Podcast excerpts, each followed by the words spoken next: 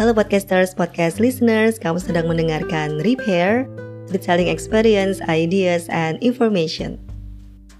Beberapa hari jelang akhir tahun, sebagian orang biasanya sibuk bikin resolusi tahun baru.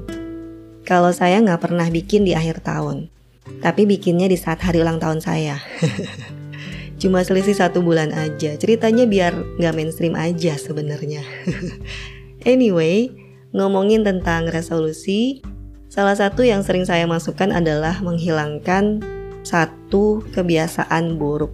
Kalau kata James Clear yang nulis buku Atomic Habit, we don't eliminate a bad habit, we replace it. Jadi sebenarnya kita bukan menghilangkan kebiasaan buruk itu, tapi kita ngegantinya. Framing seperti ini kalau kata James akan ngebantu gitu ya, instead of kita bilang ke diri sendiri untuk stop kebiasaan buruk itu. Kenapa ya framing seperti ini ngebantu? Karena semua kebiasaan yang kita miliki saat ini, baik atau buruk, ada karena suatu alasan. Dalam beberapa hal, perilaku ini memberikan manfaat buat kita, bahkan jika itu buruk sekalipun. Terkadang manfaatnya bersifat biologis, seperti misalnya merokok atau obat-obatan. Terkadang manfaatnya emosional, seperti ketika kita memutuskan bertahan dalam suatu hubungan yang sebenarnya buruk buat kita atau hubungan yang toksik. Dan dalam banyak kasus, kebiasaan buruk adalah cara sederhana untuk mengatasi stres. Misalnya gigit-gigit kuku, narikin rambut gitu ya, atau goyang-goyangin kaki. Kebiasaan buruk lainnya misalnya membuka inbox email kita sesegera mungkin setelah kita ngidupin komputer. Mungkin menurut kita ini akan membuat kita merasa terhubung. Tapi ternyata pada saat yang sama, melihat semua email itu menghancurkan produktivitas kita, bikin kita jadi stres. Tapi kebiasaan itu somehow juga mencegah kita dari merasa seperti ketinggalan sesuatu atau FOMO, fear of missing out.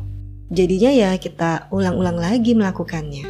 Karena kebiasaan buruk memberikan beberapa manfaat gitu ya dalam hidup kita, Jadinya emang sangat sulit untuk menghilangkannya begitu saja. That's why kenapa saran sederhana seperti berhenti melakukannya itu jarang banget berhasil. Sebaliknya, kita perlu mengganti kebiasaan buruk dengan kebiasaan baru yang memberikan manfaat yang serupa. Kira-kira apa nih habit-habit kamu yang pengen kamu ganti? Kalau saya saat ini pengen ganti kebiasaan snacking-snacking yang unhealthy. Snacking yang isinya MSG. Menggantinya dengan kebiasaan healthy snacking. Hasrat snacking-snacking MSG ini biasanya muncul di sore hari gitu ya saat perut lagi lumayan kosong, tapi belum saatnya makan malam. Oke, itu eh, selingan aja. Tapi gimana sih sebenarnya caranya untuk menghentikan kebiasaan buruk?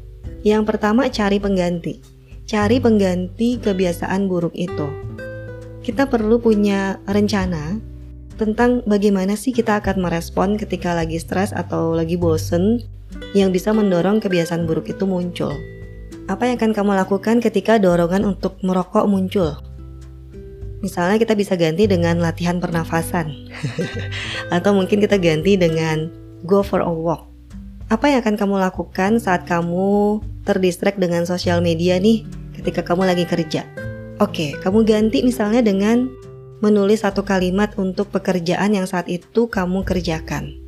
Apa pun itu dan apa pun yang kamu hadapi, kamu perlu memiliki rencana apa yang akan kamu lakukan untuk mengganti kebiasaan buruk itu.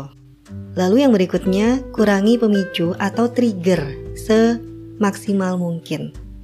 Jika kamu misalnya nih makan kue saat kamu lagi ada di rumah, kamu bisa menyingkirkan stok kue manis dari pandangan mata kamu. Lalu misalnya, kalau hal pertama yang kamu lakukan saat duduk di sofa adalah mengambil remote TV, nah kamu bisa menyembunyikan remote tersebut di tempat lain. Pokoknya intinya adalah sampai supaya nggak kelihatan sama mata kita. Permudah diri kita untuk menghentikan kebiasaan buruk dengan menghindari hal-hal yang menyebabkannya. Lalu kita juga bisa cari sparring partner atau teman senasib sepenanggungan. Coba deh inget-inget lagi. Seberapa sering sih kamu mencoba diet gitu ya, sendirian aja, terus ujung-ujungnya gagal. Coba deh cari partner untuk diet bareng.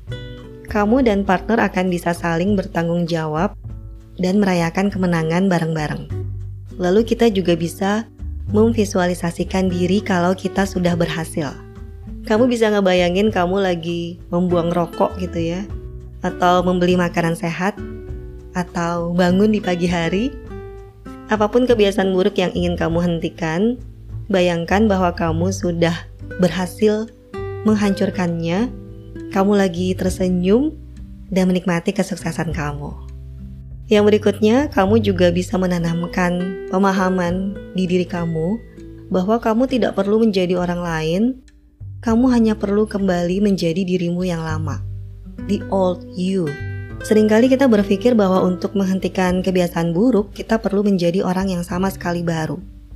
Tapi sebetulnya, kita itu pernah menjadi pribadi yang hidup tanpa kebiasaan buruk itu. Karena nggak mungkin kan kalau kebiasaan buruk itu ada sepanjang hidup kita. Dari mulai lahir udah punya kebiasaan buruk itu. Nggak mungkin. Kamu nggak perlu berhenti merokok. Kamu hanya perlu kembali menjadi pribadi yang bukan perokok the old you. Kamu nggak perlu berubah menjadi orang yang sehat. Kamu hanya perlu kembali sehat. Walaupun udah bertahun-tahun yang lalu kamu hidup tanpa kebiasaan buruk itu, yakin deh bahwa kamu pasti bisa melakukannya lagi. Karena kamu pernah kayak gitu, karena kamu pernah baik-baik aja tanpa kebiasaan buruk itu. Lalu yang gak kalah penting adalah mempraktekkan self-compassion ketika kita gagal. Kita semua kadang-kadang tergelincir gitu ya. Ketika misalnya kamu tiba-tiba skip exercise, tiba-tiba kamu kebobolan nih makan mie instan. Itu tidak berarti kamu jadi orang yang gagal, orang yang tercela. It makes us human. Human makes mistakes, right? Jadi daripada menyalahkan diri sendiri karena suatu kesalahan, lebih baik bersegera mungkin untuk bangkit, lalu kembali ke jalur yang benar. Di luar dari tips tadi, kalau kamu benar-benar lagi pengen mulai-mulai banget nih, first step first, langkah yang paling awal yang kamu bisa lakukan untuk mengubah kebiasaan buruk adalah dengan sadar dulu nih bahwa kebiasaan buruk itu nggak baik buat kamu. Kenali lebih dekat tentang kebiasaan buruk itu. Kapan kebiasaan buruk itu terjadi? Berapa kali sih kamu melakukannya setiap hari? Lalu saat kebiasaan buruk itu kamu lakukan, kamu ada di mana? Dengan siapa? Apa sih yang memicu perilaku tersebut? Nah, dengan mulai melacak masalah ini, maka kita akan lebih sadar akan perilaku tersebut dan eventually kita akan semakin kaya nih dengan ide-ide segar gitu ya. Gimana caranya untuk menghentikannya? Menghentikan kebiasaan buruk tentunya nggak instan, akan butuh waktu, butuh usaha, butuh ketekunan. Sebagian besar orang berhasil ketika dia sudah mencoba dan gagal berkali-kali. Kamu mungkin nggak bisa langsung sukses, tetapi bukan berarti kamu nggak bisa. Oke, itu dia sharing kali ini. Mudah-mudahan ada faedahnya. Terima kasih yang sudah stay sampai akhir di episode kali ini. Take a good care of yourself. Sampai ketemu lagi besok masih di 30 hari bersuara.